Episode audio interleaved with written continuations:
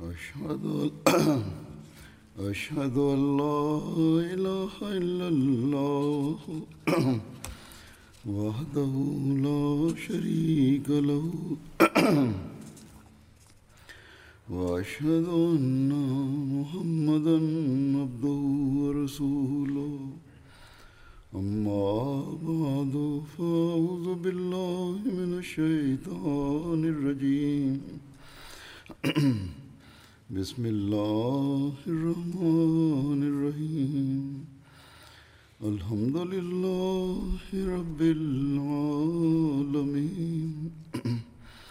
الرحمن الرحيم. مالك يوم الدين. إياك نعبد وإياك نستعين. اهدنا الصراط المستقيم. صراط الذين أنعمت عليهم غير المغضوب عليهم ولا الضالين. حضرت امیر المومنین منیزی آم عام سیدی ثنا أنا سيما kuna matukio ya maisha ya Hazrat abubakr Sadiq raziallahu taala anhu ambayo nitayaeleza. Muda wa kifo cha Hazrat abubakr raziallahu anhu ulipowadia yeye alimuita hat abdurahman bin auf na akasema kwamba niambie kuhusu umar. Yeye yani hat abdurahman bin auf akasema kwamba ewe khalifa wa mtume wa allah wallahi yeye yani hat umar ni mbora zaidi kuliko hata rai yako isipokuwa kuna ukali katika tabia yake. Hata abubakar akasema kwamba ukali upo kwani yeye ananiona mimi ni mpole akikabiziwa uamiri basi mambo mengi aliyo nayo yeye atayaacha kwani mimi nimemwona kwamba kila nikimtendea mtu fulani kwa ukali yeye alikuwa anajaribu kunifanya kuwa razi juu yake na kila nilipokuwa namtendea mtu fulani kwa upole yeye alikuwa ananiambia nimtendee kwa ukali. Kisha hat abubakar akamuita hat usman bin affan na akamuuliza kuhusu hat umar hat usman akasema kwamba batini yake ni bora zaidi kuliko zwahiri yake na hakuna mfano wake kati yetu. Hapo hata abubakar akawaambia maswaba wote wawili kwamba kile nilichowaambieni msimwambie yeyote. Kama mimi namwacha hat omar kisha hat abubakar akasema kwamba kama mimi namwacha hat omar basi siendi mbele ya osman na yeye atakuwa na hiari kwamba yeye asiwapunguzieni katika mambo yenu. Mimi sasa natamani kwamba nijitenge na mambo yenu na niwe miongoni mwa wapitao winu katika marazi ya hata abubakar raziallahu anhu hatalaha bin ubaidullah akamjia hata abubakar na akasema kwamba wewe umemfanya hat umar kuwa khalifa juu ya watu ilhali wewe unaona kwamba yeye katika uwepo wako jinsi anavyowatendea watu na wakati ule hali itakwaje atakapokuwa peke yake na wewe utakutana na mola wako? Na yeye atakuuliza kuhusu watu wako? Yani allah taala atakuuliza kuhusu watu wako? Hata abubakar akasema kwamba nikalisheni alikuwa amelala akasema kwamba nikalisheni yeye alipoketi akakalishwa naye akasema kwamba je unaniogopesha kutoka allah? Nitakapokutana na mola wangu na yeye ataniuliza mimi nitamjibu kwamba mimi miongoni mwa waja wako yule aliyekuwa mbora kabisa nimemfanya kuwa khalifa juu ya watu wako musleh maud raziallahu taala anhu anaeleza akieleza nukuu kutoka vitabu vya historia anasema kwamba muda wa kifo cha abubakar ulipowadia yeye akashauriana na masahaba kwamba ni mteue nani kuwa khalifa. Masahaba wengi wakatoa rai kuhusu uamiri wa hat omar na baadhi yao wakapinga wakisema kwamba kuna ukali katika tabia ya hatomar isije ikatokea hivi kwamba awatendee watu kwa ukali. Yeye akasema kwamba ukali huo ulikuwepo pale ambapo hakupewa wajibu. Sasa atakapopewa wajibu basi ukali huo utabadilika na atakuwa mpole. Hivyo masahaba wote wakarizia juu ya ukhalifa wa hat omar kwa kuwa siha ya abubakar ilikuwa imekushaharibika sana. Hivyo abubakar akisaidiwa na mkewe asma na katika hali hii ambapo miguu yake ilikuwa inatetemeka na mikono yake pia ilikuwa inatetemeka akaja misikitini na akiwahutubia waislamu wote akasema kwamba mimi nimefanya tafakur kwa siku nyingi juu ya jambo hili kwamba kama ni kifa basi nani awe khalifa wenu? Basi baada ya kutafakari na kufanya maombi mengi mimi nimeonelea kwamba nimteue omar kuwa khalifa wenu. Hivyo baada ya kifo changu omar atakuwa khalifa wenu. Maswaba wote na watu wengine wakakubali ukhalifa huo na baada ya kifo cha abubakar wakafanya baiati ya hat omar. Kisha kuhusiana na swala hilo hat musleh maud anasema zaidi akitoa jibu la shutuma hii kwamba kwa nini akamteua khalifa mtukufu wa pili anasema kwamba kama isemwe ya kwamba kaumu ikimchagua mtu kisha mtu huyo anaweza kuwa khalifa basi hat abubakar kwa nini alikuwa amemteua hat omar? Jibu lake ni hili ya kwamba yeye hakumteua hivi hivi bali kwanza alikuwa ameshauriana na maswahaba. Tofauti ndiyo hii ya kwamba makhalifa wengine walichaguliwa baada ya kifo cha khalifa na hat umar alikuwa amechaguliwa katika uwepo wa hat abubakar kisha yeye hakuishia hapo hapo yani abubakar hakuishia juu ya hapo tu. Yani hakuona kwamba hiyo inatosha kwamba baada ya kushauriana na masohaba wachache tu awe ametangaza kuhusu ukhalifa wa hat bali licha ya kuwa na udhaifu mkubwa na marazi akaja miskitini akisaidiwa na mkewe na akawaambia watu kwamba ini watu mimi baada ya kushauriana na maswahaba nimempenda omar awe khalifa baada yangu je mnakubali ukhalifa wake hapo watu wote wakarizia juu ya ukhalifa wake hivyo huo ulikuwa uchaguzi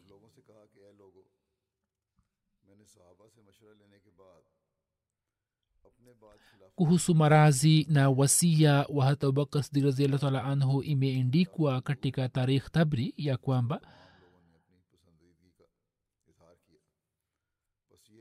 yani habari za marazi ya hata abubakar na kifo chake zimeelezwa hivi kwamba sababu ya marazi ya hata abubakar iliyotokea ni kwamba jamadiul akhar tarehe saba siku ya jumatatu alipooga siku ile kulikuwa na baridi kali hivyo kwa sababu ya baridi kali akapata homa iliyoendelea kwa siku kumi na tano hadi akakosa nguvu ya kuja kwa ajili ya swala akatoa amri kwamba umar aendelee kuswalisha swala watu wakaendelea kumjulia hali lakini siku hadi siku afya yake ikaendelea kuharibika zaidi. Katika zama zile hata abubakar alikuwa ameishi katika nyumba ile ambayo mtume saa salam alikuwa amempatia. Na nyumba hiyo ilikuwa mbele ya nyumba ya hat usman bin affan. Katika zama za marazi zake hat usman akaendelea kumuuguza.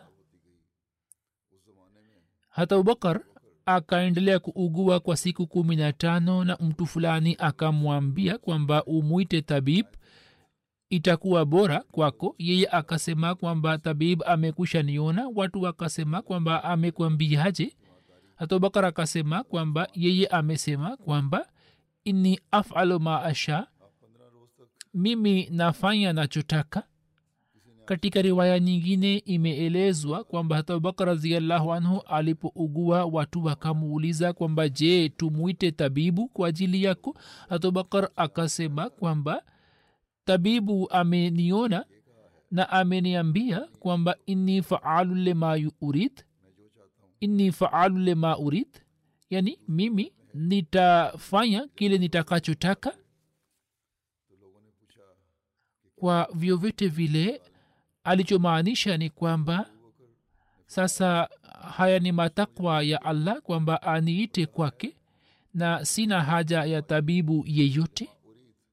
Hata abubakar raziallahu taala anhu jioni ya jumanne tarehe ishirini na mbili jamaadiul akhir mwaka wa kumi na tatu hijra alifariki dunia akiwa na umri miaka sitini na mitatu na ukhalifa wake zama ya ukhalifa wake ilikuwa miaka miwili miezi mitatu na siku kumi. Maneno ya mwisho aliyotamka hata abubakar raziallahu taala anhu yalikuwa aya ya qurani tukufu isemayo tawafani musliman wa alhiqni bisalihin unifishe mnyenyekevu na uniunganishe na watendao mema pete ya abubakar sdik ilikuwa na nukushi yake isemayo nema lqadirullah yani mwenyezi mungu ana kudra kubwa sana.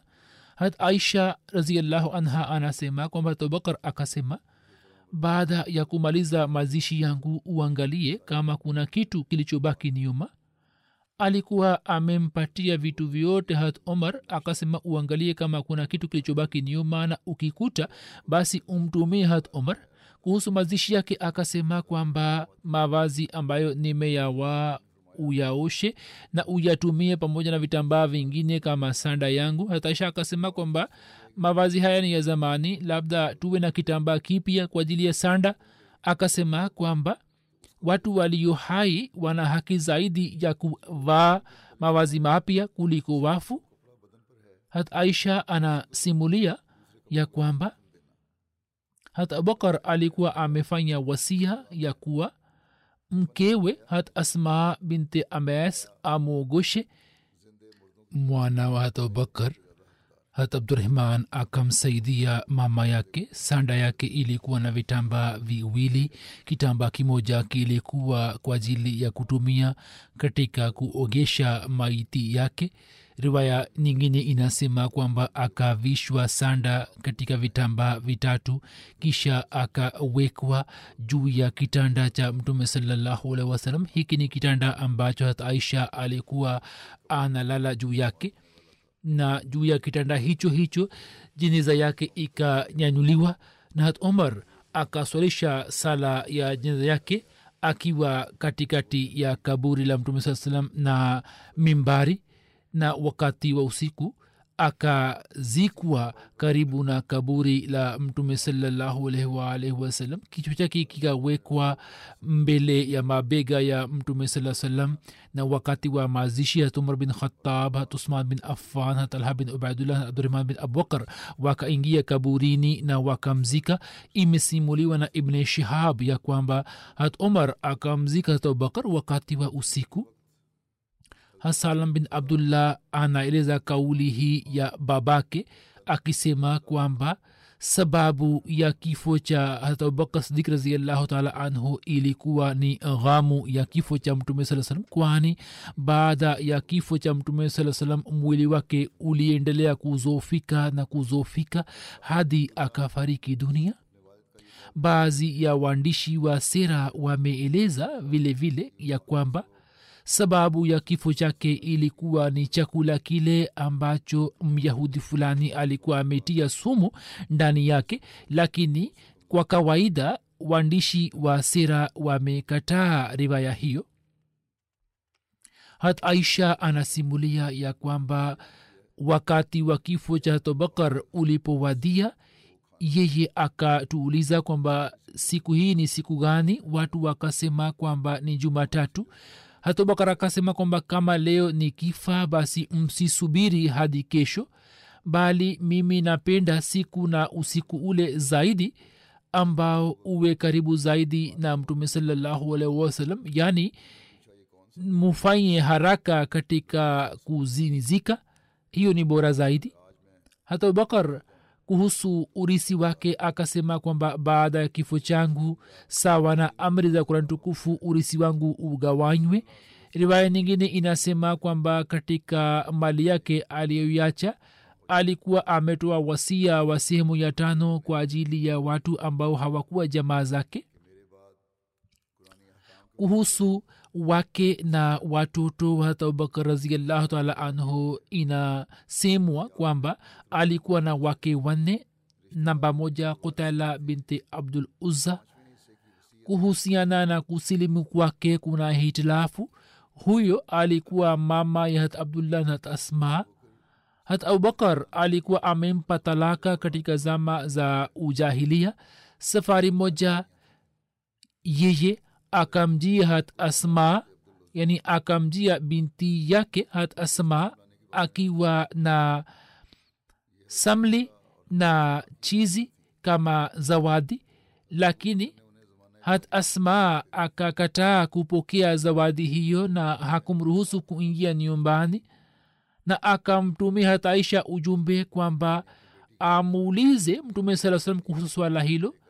Akamwambia hat aisha kwamba umuulize mtume sasam kwamba mama yangu amekuja kwangu na ameniletea zawadi na kuhusiana na kumpatia ruhsa kuingia nyumbani yeye ana amri gani? Mtume akasema kwamba umruhusu kuingia nyumbani na upokee zawadi yake. Mke wa pili alikuwa hat ume roman binti amir aliyetokana na banu kinana bin khuzema mume wake wa kwanza haris bin sakhbara alikuwa amefariki katika makka kisha yeye akaolewa na hata abubakar akasilimu mwanzoni kabisa na akafanya baiati ya mtume salallahu alaihi wasallam na akahamia madina. Kutoka kwake hat abdurahman na hat aisha wakazaliwa kifo chake kilitokea mwaka wa sita hijra katika madina na mtume sasa mwenyewe akaingia katika buri lake na akafanya dua ya maghfira yake. Mke watatu alikuwa hat asma binti umayas bin mabad bin haris. Kunia yake ni ume abdullah. Yeye alikuwa amekwisha fanya bayati kabla ya waislamu kuingia katika dare arkam na alikuwa amekusha fanya baiati ya mtume saa alikuwa miongoni mwa wale waliohamia madina yani waliotangulia kuhamia madina. Kwanza akahamia uhabeshi pamoja na mumewe jafar bin abu talib kisha kutoka huko mwaka wa saba hijra akaja madina. Mwaka wa nane hijra katika vita vya mauta jafar akauawa shahidi kisha ye akaolewa na abubakar raziallahu taala anhu na kutoka batini yake muhammad bin abibakar akazaliwa. Mke wa nne alikuwa hubeba binti kharija bin zaid bin abu zuhair. Alikuwa akitokana na tawi la khazraj la answar hata abubakar alikuwa akiishi pamoja naye katika maeneo ya sanaa yaliyojirani na madina kutoka kwake binti yake sahibzadi ume kulsum akazaliwa ambaye akazaliwa baada ya muda mfupi wa kifo cha hata abubakar katika kizazi chake alikuwa na wana wanne na mabinti watatu. Mwana wake wa kwanza alikuwa hat abdurahman bin abubakar ambaye alikuwa mwana wake mkuu. Ye akasilimu siku ya hudabia na kisha akasimama kidete juu ya uislam na akapata bahati ya kuishi pamoja na mtume saa salam alikuwa mashuhuri katika ushujaa wake na baada ya kusilimu akaendelea kusimama kidete juu ya islam yake mwanawake wa pili alikuwa hat abdullah bin abubakar ambaye akatoa mchango mkubwa katika hijrate madina. Mchana kutwa alikuwa akiishi katika makka na alikuwa akikusanya habari za watu wa makka na kisha wakati wa usiku alikuwa anafika katika pango na alikuwa anawaambia mtume saa salam na hata abubakar habari za watu wa makka na asubuhi alikuwa akirejea makka katika vita vya taif akapata mshale yani majeraha ya mshale majeraha ambayo hayakuweza kupona. Na kwa sababu ya majeraha hayo hayo akafariki dunia akapata ushahidi katika ukhalifa wa abubakar mwana wake watatu alikuwa muhammad bin abubakar ambaye alikuwa mwana wake watatu akazaliwa kutoka kwa asmaa asma binti omes wakati wa hajatulwida akazwaliwa katika zulhalfia akalelewa kwa hat ali na hat ali katika zama zake akamteua kama gawana wa misri na akauawa huko huko. Katika riwaya zingine inasemwa kwamba ye pia alikuwa miongoni mwa wale waliomua hat usman. Wallahu alam. Ine alikuwa hat asma binti abu bakar miongoni mwa watoto wake ambaye ni mashuhuri kwa jina la zatunitaqen alikuwa mkubwa kuliko hat aisha. Mtume saa salam alikuwa amempatia lakabu ya zatunitaqen kwani wakati wa hijra yeye alikuwa amewaandalia mtume salllahualhi wasallam na babake chakula na kisha alipokosa kitu chochote cha kufungia chakula akachana mkanda wake na akafunga chakula hat asma alikuwa ameandaa chakula kwa ajili ya mtume saa na hat abubakar na kisha alikuwa amewapatia kwa kufunga na kitambaa chake akaolewa na zubair bin awam na katika hali ya ujauzito akahamia madina. Baada ya kufanya hijra hat abdullah bin zubair akazaliwa kutoka kwake ambaye alikuwa mtoto wa kwanza kuzaliwa baada ya hijra hat asma akapata umri wa miaka mia moja na kifo chake kikatokea katika mji wa makka mwaka wa sabini na tatu hijra. Mtoto wa tano alikuwa umulmuminin hat aisha binti abubakar ambaye alikuwa mke mtakatifu wa mtume salallahu alwalh wasallam. Yeye alikuwa ulamaa mkubwa katika wanawake na mtume salallahu alikuwa amempatia kunia ya ume abdullah mtume saa salam alikuwa anampenda sana imam shabi anasimulia ya kwamba masruk kila alipokuwa akisimulia riwaya kutoka kwa aisha alikuwa anasema kwamba sadika binti sadik alinisimulia ambaye alikuwa mpendwa wa mpendwa wa allah ambaye allah akateremsha utakaso wake akafariki dunia akiwa na umri wa miaka sitini na mitatu katika mwaka wa hamsini na saba hijra na sawa na riwaya nyingine akafariki dunia katika mwaka wa hamsini na nane hijra. Mtoto wa sita alikuwa ume kulsum binti abubakar ambaye akazaliwa kutoka habiba binti kharja ansaria na wakati wa kifo chake hatubakar akamwambia hat aisha kwamba hawa ni ndugu zaku wawili na, ma, na dada zaku wawili. Hata aisha akasema kwamba huyu ni dada yangu asma mimi namjua na dada yangu wa pili ni nani? Hatubakar akasema kwamba yule ambaye yumo tumboni mwa binti ya kharija. Yani bado hajazaliwa na atakapozaliwa atakuwa binti. Anasema habari hiyo ikaingia moyoni mwangu kwamba binti atazaliwa kwake na hivyo ndivyo itokavyo hivyo baada ya kifo cha abubakar ume kulsum akazaliwa. Ume kulsum akaolewa na talha bin ubaidullah ambaye akawa washahidi katika vita vya jamal sawa na baadhi ya riwaya kuna binti mmoja wa abubakar ambaye alikuwa ameolewa na hatbilal na pia inasemwa kwamba binti huyo alikuwa ametokana na mke wake mmoja kati ya wake wake wanne na alikuwa ametokana na mume wa mke huyo wa kwanza.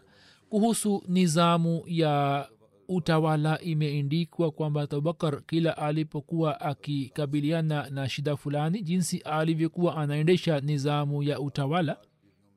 Na pale ambapo alikuwa anaona kwamba kuna haja ya kushauriana na watu mbalimbali alipokuwa akitaka kupata ushauri kutoka watu wa fikha basi alikuwa akiwaita hat omar hat usman hat ali hat abdurahman bin auf hat muaz bin jabal hat ubai bin kab بن zaid bin sabit alikuwa anawaita maswaba hawa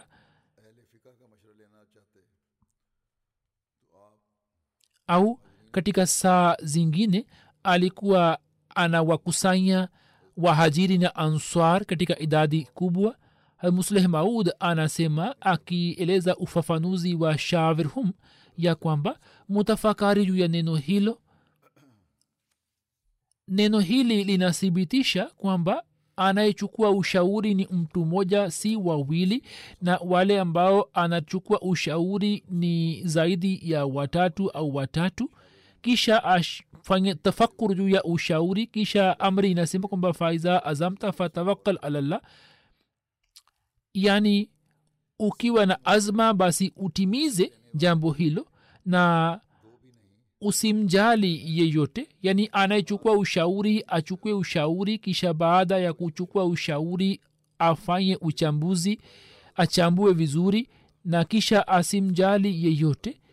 Kisha anaandika kwamba katika zama za abubakar azma kuna mfano wa azma hiyo. Watu walipoanza kuritaadhi watu wakatoa ushauri kwamba usimamishe jeshi ambalo linakwenda chini ya uongozi wa osama lakini abubakar akasema kwamba jeshi ambalo limetumwa na mtume saa salam mimi siwezi kulirudisha.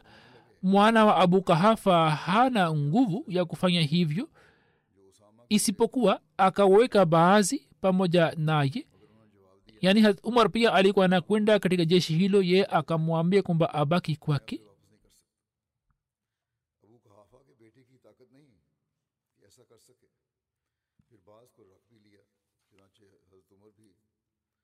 kisha kuhusu zaka ikasemwa ya kwamba ili watu waweze kubaki katika islam uwasamehe zaka.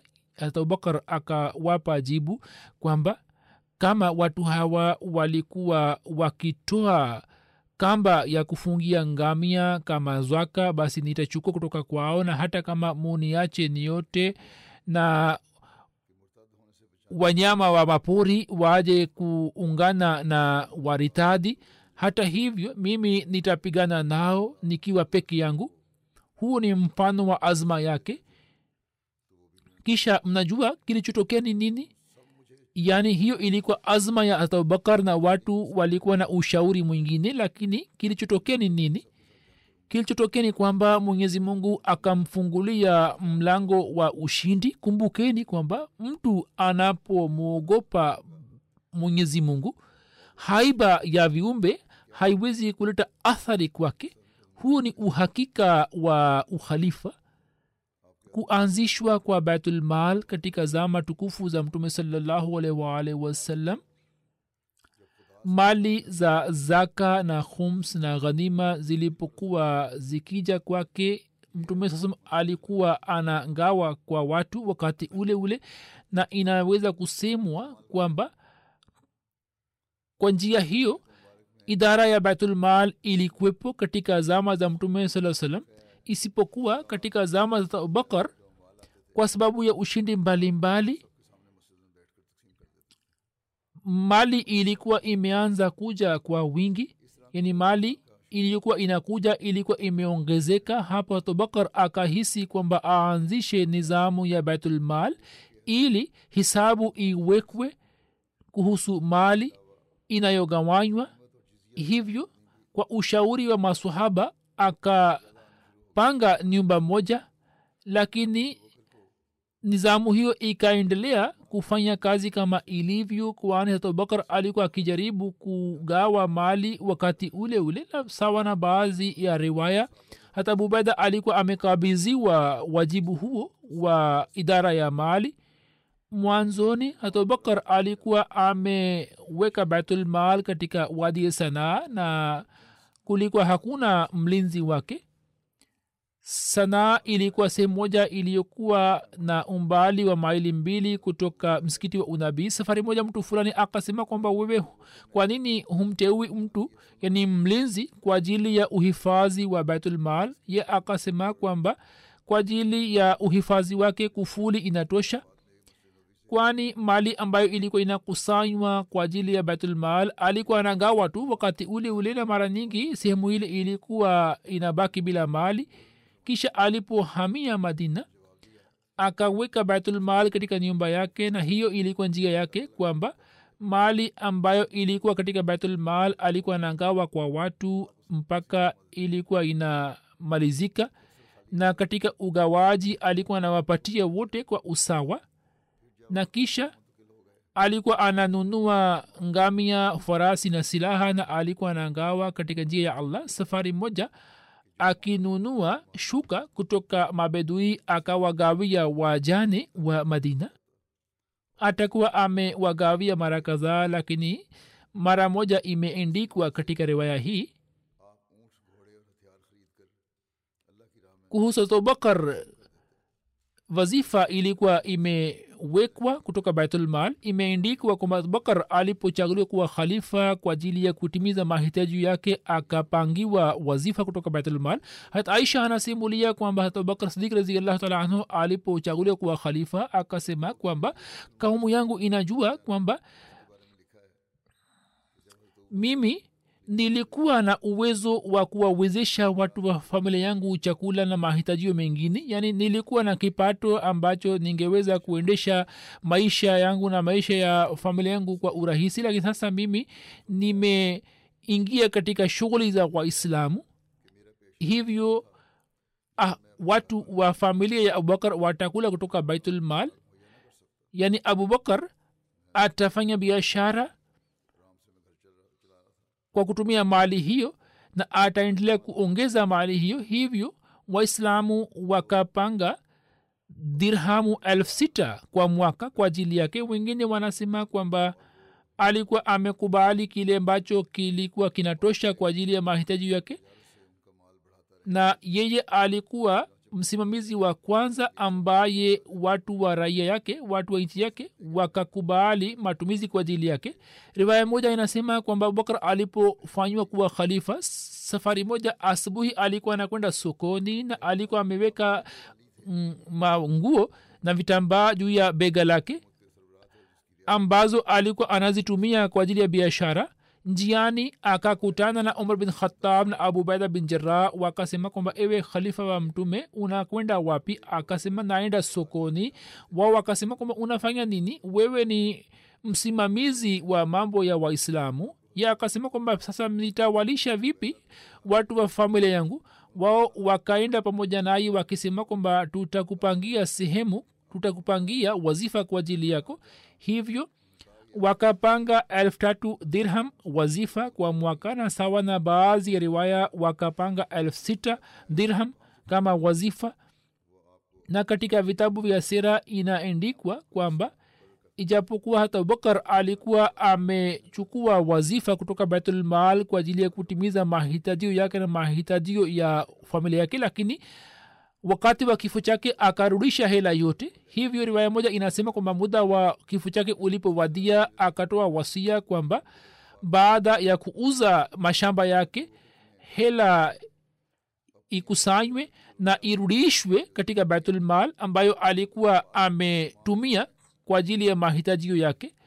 Riwaya moja inasema kwamba muda wa kifo chake ulipowadia akamwambia hata aisha kwamba tangu nifanywe kuwa khalifa mimi sijala dinar au dirham ya kaumu yangu bali nimeendelea kula chakula cha kawaida na nimeendelea kuvaa mavazi ya kawaida tu.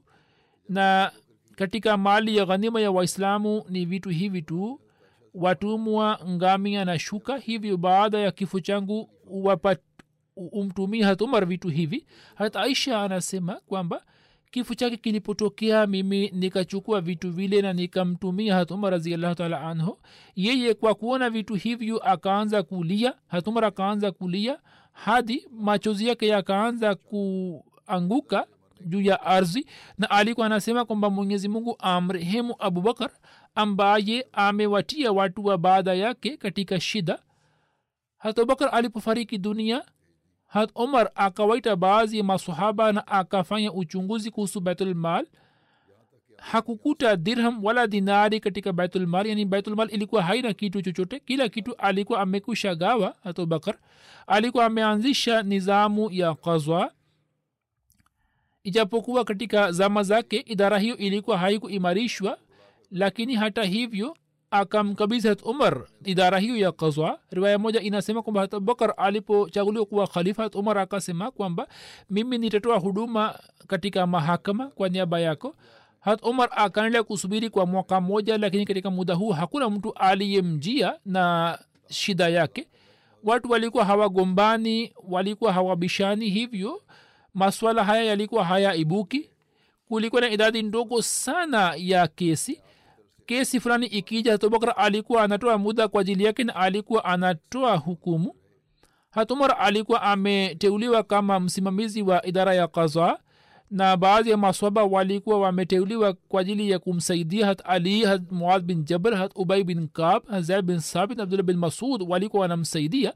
Hat umar anasimulia kwamba wakati ule kulikuwa na hali nzuri ya amani na uaminifu kwamba mwezi mzima ulikuwa unapita na watu wawili walikuwa hawanijii kwa ajili ya kuchukua uamuzi ya kesi yao.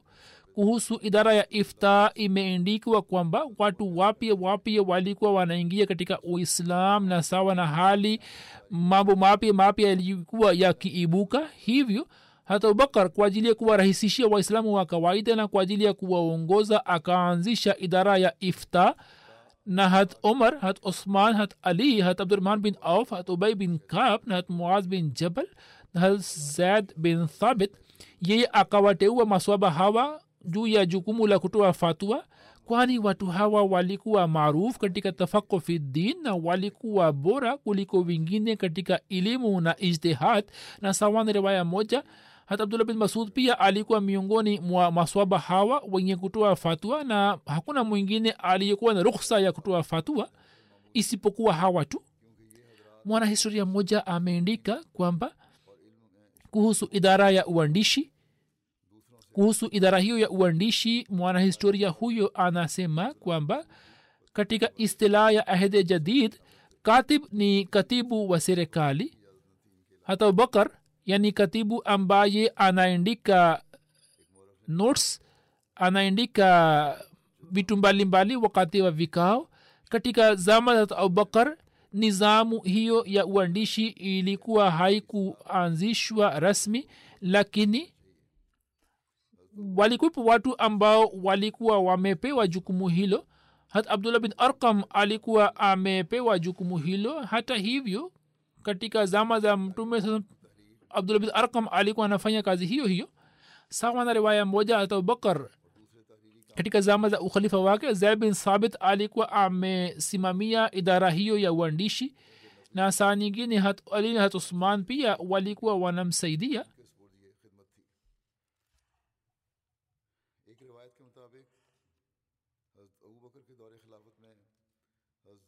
Kuna idara ya kijeshi kuhusu idara hiyo imeendikwa kwamba katika zama za abubakar kulikuwa hakuna nidhamu maalum ya kijeshi bali wakati wa jihadi kila muislamu alikuwa mwanajeshi na ugawaji wa jeshi ulikuwa ukitokana na makabila.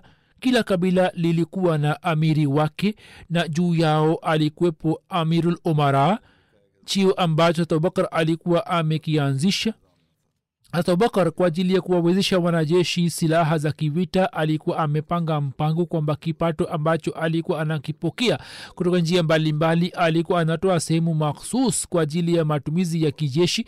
Na kwa kutumia sehemu hiyo silaha na wanyama walikuwa wakinunuliwa na pia kwa ajili ya kuwalea wanyama wa jihadi kulikuwa na malisho makhsus mwandishi mmoja anaandika kwamba nizamu ya kijeshi ya abubakar ilikuwa inafanana na nizamu ya kibedui iliyokuwa inapatikana hata kabla ya mtume salallahu salam katika uarabuni. Wakati ule niza, kulikuwa hakuna nizamu maalum ya kijeshi bali kila mtu alikuwa anajitolea kwa ajili ya huduma za kivita. Tangazo la vita lilipokuwa likitangazwa makabila walikuwa wanatoka na silaha na kuelekea kwa maadui na kwa ajili ya silaha walikuwa hawaoni upande wa makao makuu bali wenyewe walikuwa wanajiandaa na kufanya maandalizi. Walikuwa hawapewi mishahara kutoka kwa serikali bali walikuwa wanaona kwamba mali ya ghanima ndio malipo yao na katika uwanja wa vita mali ya ghanima walikuwa wakipata. Sehemu ya nne zilikuwa zinagawanywa. Sehemu nne zilikuwa zinagawanywa kwa majeshi na sehemu ya tano yani hums ilikuwa inapelekwa makao makuu kwa khalifa. Na kutoka matumizi hayo ya hums kutoka hums matumizi ya kiserikali yalikuwa yanafanywa miongozo ambayo aliitoa kwa wanajeshi na viongozi mbalimbali ambao walikuwa wanateuliwa kama amirul umara imeendikwa kwamba akitoa hutuba kwa jeshi la usama hat abubakar sidik akasema kwamba mimi natoa nasiha kwa mambo kumi msifanye hiana na msiibe mali ya ghanima msivunje ahadi na msifanye musla na msimue mtoto mdogo wala mzee wala mwanamke na msikate mitende wala msichome na msikate miti yenye matunda msichinje mbuzi ng'ombe au ngamia isipokuwa kwa ajili ya chakula tu. Mkihitaji mnaweza kufanya waila msifanye na mtapita karibu na watu ambao watakuwa wamejitolea katika makanisa basi muwaache katika hali yao na msifanye lolote. Ini wale ambao ni rahab na mtapita karibu na watu ambao watawapatieni vyakula katika vyombo mbalimbali mule kwa jina la allah na mtakutana na watu ambao watakuwa wamenyoa nywele zao katikati ya vichwa vyao na watakuwa wameacha nywele pembezoni mwao na nini muwashughulikie kwa upanga kwani watu hawa ni wenye kuwachochea watu wengine zidi ya waislamu na wanapigana vita muondoke kwa jina la allah. Mwenyezi mungu awalindeni kuto kila aina ya marazi na tauni na majiraha vivyo hivyo hat abubakar wakati wa kuntuma hat yazid bin abu sufian kwa ajili ya vita vya siria akamwambia habari hizi nimekwisha zieleza katika hutuba ya nyuma naweka mbele yenu muhtasari wa mambo yaliyo muhimu. Mambo haya ni muhimu sana. Kila kiongozi anapaswa kuyakumbuka. Yeye akamwambia kwamba mimi nimekuteua kama msimamizi ili ni kujaribu na kwa kukutoa nje nifanye malezi yako ukitimiza wajibu wako kwa uzuri na kwa weledi basi nitakuteua tena juu ya kazi yako na nitakupatia maendeleo zaidi na ukionyesha uzembe basi nitakuuzulu. Ushike uchamungu wa allah yeye anaona batini yako kama anavyoona zwahiri yako. Katika watu mtu aliye karibu zaidi na allah ni yule ambaye anatimiza haki ya urafiki wake na allah na katika watu mtu aliye karibu zaidi na allah ni yule ambaye kwa kupitia matendo yake anajaribu kupata ukaribu wake. Kisha akasema kwamba uepukane na ujahilia na ubaguzi mwenyezi mungu hapendi vitu hivi hapendi kabisa. Kisha akasema kwamba uwatendee wanajeshi wako kwa wema na uwatakie kheri. Na ukiwapatia mawaiza na nasaha uwapatie mawaiza mafupi kwani mambo marefu yanawasahulisha watu mambo mengi. Wewe ujirekebishe watu watajirekebisha. Huzuri amesema kwamba viongozi wakijirekebisha basi watu wanajirekebisha wenyewe na swali swala kwa wakati pamoja na rukuu na sajda yaani kuswali swala kwa wakati ni muhimu sana. Kisha akasema kwamba wabalozi wa adui wakikujia uwaheshimu lakini usiwakalishe sana kwako. Yani wasiishi kwenu kwa muda mrefu bali waondoke haraka ili wasiweze kujua jambo lolote kuhusu jeshi lenu. Msiwaambie jambo lolote kuhusu shughuli zenu bali muwaambie mambo mafupi tu. Akasema kwamba uwazuie watu wako kuongea na wabalozi yani kila mmoja asikutane na wabalozi. Sio maana kwamba wabalozi waende kwa watu na waonane nao isipokuwa wakutane na watu makhsus tu na wasiende kwa watu wa kawaida. Na pia ukiongea nao usizihirishe siri zako uongee nao kwa umakini. Na wakati wa kuchukua ushauri akasema kwamba useme jambo sahihi ambalo ni kweli utapata ushauri sahihi. Yaani baada ya kumwambia jambo lote uchukue ushauri na usi, usifiche jambo lote kutoka mushir waila utapata hasara. Sasa pia akamwambia jinsi utaweza kukusanya taarifa za siku nzima. Yani akitoa miongozo kwa viongozi akasema kwamba wakati wa usiku uongee na marafiki zenu mukae wakati wa usiku na muchague baadhi yao na muongee nao mtapata habari zote. Na pia uendelee kuvitembelea vituo vyao vya kijeshi bila kuwapa taarifa. Na ukiona mtu ameghafilika kutoka faradhi yake basi umwonye. Na pia akasema kwamba usifanye haraka katika kuwapa adhabu wala usighafilike kabisa. Yani utumie njia iliyo katikati usifanye haraka katika kuwapa adhabu na pia usighafilike kabisa kwamba usiseme lolote usighafilike kuhusu jeshi na kwa kufanya ujasisi, ujasusi wao usiwazalilishe. Yani wakati wakati wote usiendelee kufanya ujasusi wao na kama kuna mambo yao ya kisiri usiwaambie wengine na usiketi pamoja na watu ambao hawana kazi na ukae na watu ambao ni wanyofu usiwe na woga waila watu pia watakuwa na woga na uepukane na hiana katika mali ya ghanima ambayo inamkaribisha mtu karibu na fukara na inazuia ushindi na nusura. Huzur amesema kwamba haya ni mambo ambayo nimeweka mbele yenu kama nisemavyo kwamba mambo hayo ni muhimu sana kwa viongozi wetu wanapaswa kuyazingatia ndipo baraka itapatikana katika shughuli zao. Muhtasari wake kama nilivyosema nimeeleza ili wakumbuke viongozi wetu wakumbuke kuhusu ugawaji wa serikali ya kiislam katika majimbo mbalimbali. Imeendikwa ya kwamba katika zama za ukhalifa wa abubakar miji ya kiislam ilikuwa imegawanywa katika majimbo mbalimbali na yeye akawateua umara na magawana katika majimbo hayo. Madina ilikuwa makao makuu yake ambapo hata abubakar alikuwa anaishi kama khalifa kuhusu njia ya kuwateua watendaji imeendikwa ya kwamba hii ilikuwa njia ya abubakar ya kwamba yeye akifuata suna ya mtume saa salam wakati wa kumteua mtu fulani kama gawana alikuwa anazingatia kwamba katika umi fulani kama wangekuwepo watu watukufu na wema basi mmoja wao angekuwa gawana hivyo wakati wa kuteua gawana wa taif na magawana wa makabila mengine akatumia njia hiyo hiyo. Na pia wakati wa kumteua mtu fulani gawana alikuwa anaandikisha mkataba wake wa ugawana na alikuwa anamwambia njia ya kufika huko.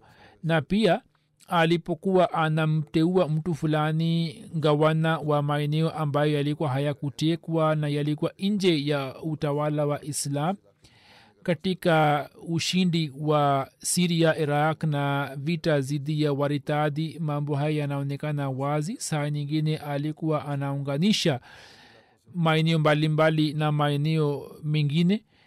Hivyo haziad bin labid ambaye alikuwa gavana wa hazar maut kinda pia ikapewa chini ya uongozi wake na ye akaendelea kuwa gavana wa hazar maut na kinda.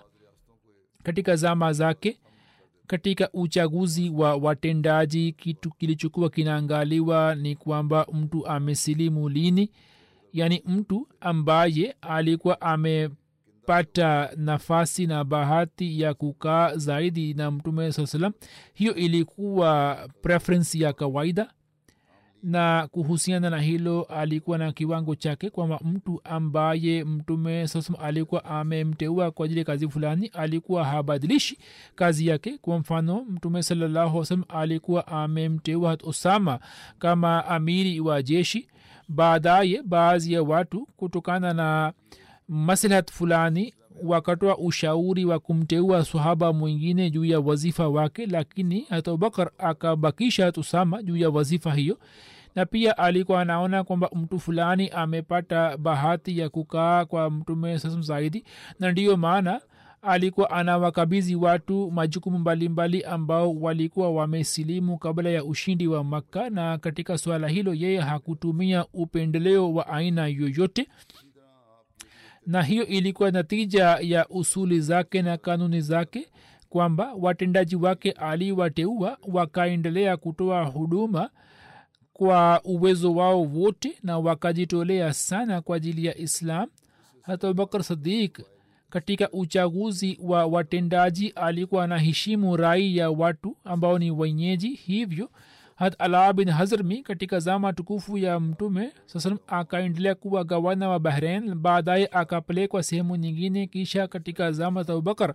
Watu wa bahrain wakamwomba hat abubakar kwamba hat ala arudishwe kwao tena. Hat abubakar akamteua ala bin hazrmi kama gavana wa bahrain na akatuma kwao. Pia akatoa miongozo kwa watendaji yani akawapatia watendaji miongozo mbalimbali kuhusu hilo imeendikwa kwamba hata abubakar alikuwa anatoa miongozo mbalimbali hivyo katika tarikh tabri imeendikwa kwamba akiwapatia amr bin as na warid bin ukba nasaha akasema kwamba mwendelee kumwogopa allah katika zwahiri na kwenye batini. Mtu anayemwogopa allah mwenyezi mungu anamwandalia njia ya wokovu na anampatia rizki kwa njia mbalimbali mtu ambaye anamwogopa allah mwenyezi mungu anamsamehe mazambi yake yote na anampatia malipo zaidi na ushike uchamungu wa allah ni bora zaidi ambayo waja wa allah wanatoleana nasaha yake? Nini mnakwenda kupigana jihadi katika njia ya allah hivyo kazi ambayo iwe sababu ya kuimarisha dini yenu na utawala wenu? Kuonyesha uzembe katika kazi hiyo ni kosa lenu lisilosamehewa hivyo msionyeshe uzembe wowote hat mustaurad bin shaddad anasimulia ya kwamba mimi nilimsikia mtume salallahu akisema kwamba mtu ambaye awe mtendaji wetu amweke mke mmoja na asipokuwa na mtumishi amweke mtumishi mmoja na asipokuwa na nyumba ya kuishi basi aweke nyumba moja kwa ajili ya makazi yake. Na mustarad akasema kwamba abubakar akasema kwamba mtu akichukua vitu zaidi ya vitu hivyo yeye ni mfanya hiana wakasema kwamba ni mwizi jinsi umal walivyokuwa wakichunguzwa hata abubakar alikuwa anajua kuhusu shughuli zao kwani watu hawa walikuwa wameshapata bahati ya kukaa kwa mtume saa salam hivyo hata abubakar alikuwa anawasamehe juu ya mambo yao madogo madogo. Alikuwa anajua kuhusu mambo yao na shughuli zao lakini alikuwa anawasamehe juu ya mambo yao madogo madogo tarikh tabri inaeleza kwamba hat abubakar alikuwa hawafungi watendaji wake na watu wake lakini mtu alipokuwa akitenda kosa kubwa alikuwa anamwonya hata kama awe mkubwa kiasi gani katika cheo chake. Kuhusu hat muhajir bin obaya alipojua kwamba yeye amengoa meno ya mwanamke mmoja ambaye anawazalisha waislamu kwa kupitia shairi yake hapo akamwindikia hat muhajir barua ya kumwonya barua ya maonyo na kila alipokuwa akipata habari kuhusu khalid walidi kwamba amefanya kosa fulani alikuwa anamwonya kuhusu wajibu wa maumara na magawana. Imeendikwa kwamba hata abubakar alikuwa amewateua magawana na maumara katika miji mbalimbali mbali, na alikuwa amewapatia majukumu na wajibu tofauti yaani wao walikuwa na wajibu mbalimbali mbali kuhusiana na mali na vitu vingine. Walikuwa wanakusanya zaka kutoka matajiri na walikuwa wanagawa kwa mafukara na wakichukua jizia kutoka watu wasio waislamu walikuwa wanakusanya katika baitulmal wajibu huo ulikuwa unaendelea tangu zama za mtume salallahu alehi wasalam katika zama za mtume saa salam bikataba ilikuwa imejadidishwa. Wali wa najran alijadidisha mkataba wake kwani watu wa najiran yani wakristo walikuwa wameomba jambo hilo. Maumara katika swala la kuwapatia watu wa maeneo yao mafunzo ya kidini na kusambaza islam na mahubiri walikuwa wanatoa mchango mkubwa. Walikuwa wanawafundisha watu wao kurani tukufu na amri za islam na mambo mengine na walikuwa wanafanya kwa kufuata suna ya mtume salallahu alehi wasalam kwani wajibu huo ulikuwa muhimu sana kwa mtume saa kwa khalifa wake. Hivyo wajibu huo maumara na magawana wakautimiza na wakautekeleza kwa uzuri sana. Mwanahistoria mmoja kuhusu ziad bin labid anaandika kwamba asubuhi ziad alikuwa anakuja kuwafundisha watu kurani tukufu kama alivyokuwa anafanya kabla hajateuliwa kuwa amiri? Pia kwa kupitia malezi na mafunzo maumara hawa wakatoa mchango mkubwa katika kusambaza islam katika maeneo yao. Na kwa kupitia mchango huo islam ikaimarika zaidi katika maeneo ambapo watu walikuwa wameritadi watu ambao walikuwa wameingia katika islam na walikuwa hawajui kuhusu mafunzo ya islam. Matokeo mazuri yakapatikana kwa kupitia juhudi za maumara na magawana. Katika makao makuu ya islam na katika makka mukarama na taif waalimu walikuwa wameteuliwa ambao walikuwa wanafanya maandalizi maalum kwa ajili ya kuwapatia watu mafunzo. Na hayote yote yalikuwa yanafanywa chini ya uongozi na sawa na muongozo wa khalifa amir wa eneo au gawana alikuwa anasimamia mambo yote ya maeneo yake. Alipokuwa anakwenda safarini alikuwa anamteua naibu wake ambaye alikuwa anasimamia mambo yote mpaka arudi. Mfano wake ni huu kwamba muhajir bin abi umaiya mtume saa salam alipomteua kama gawana wa kinda baada ya kifo cha mtume saa salam hata abubakar akambakisha juu ya cheo chake muhajir kwa sababu ya maradhi yake hakuweza kwenda yemen hivyo akabaki katika madina na akamtuma ziad bin labid juu ya nafasi yake kwamba yeye aendelee kusimamia mambo yote mpaka yeye apone na arudi yemen. Hatubakar akampatia ruksa yake. Pia hat khalid bin walid wakati wa ugawana wa iraq alikuwa anamteua naibu wake mpaka arejee katika hira. Huzur amesema habari hizi zinaendelea nitazieleza katika siku za usoni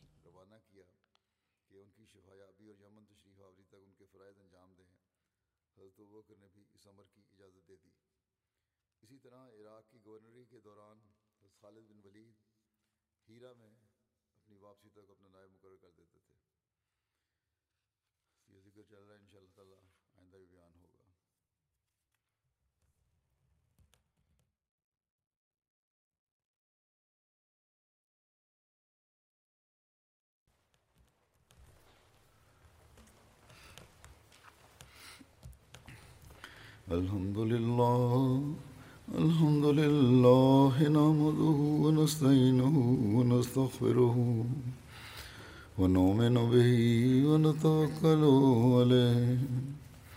ونعوذ بالله من شرور أنفسنا ومن سيئات أعمالنا. من يهده الله فلا مضل له ومن يضلله فلا هادي له. ونشهد أن لا إله إلا الله. ونشهد أن محمدا عبده ورسوله. عباد الله رحمكم الله. إن الله يأمر بالعدل والإحسان وإيتاء ذي القربى وينهى عن الفحشاء والمنکر والبغی یعظکم لعلکم تذکرون. اذکروا اللہ یذکرکم ودوہ یستجب لکم ولذکر اللہ اکبر.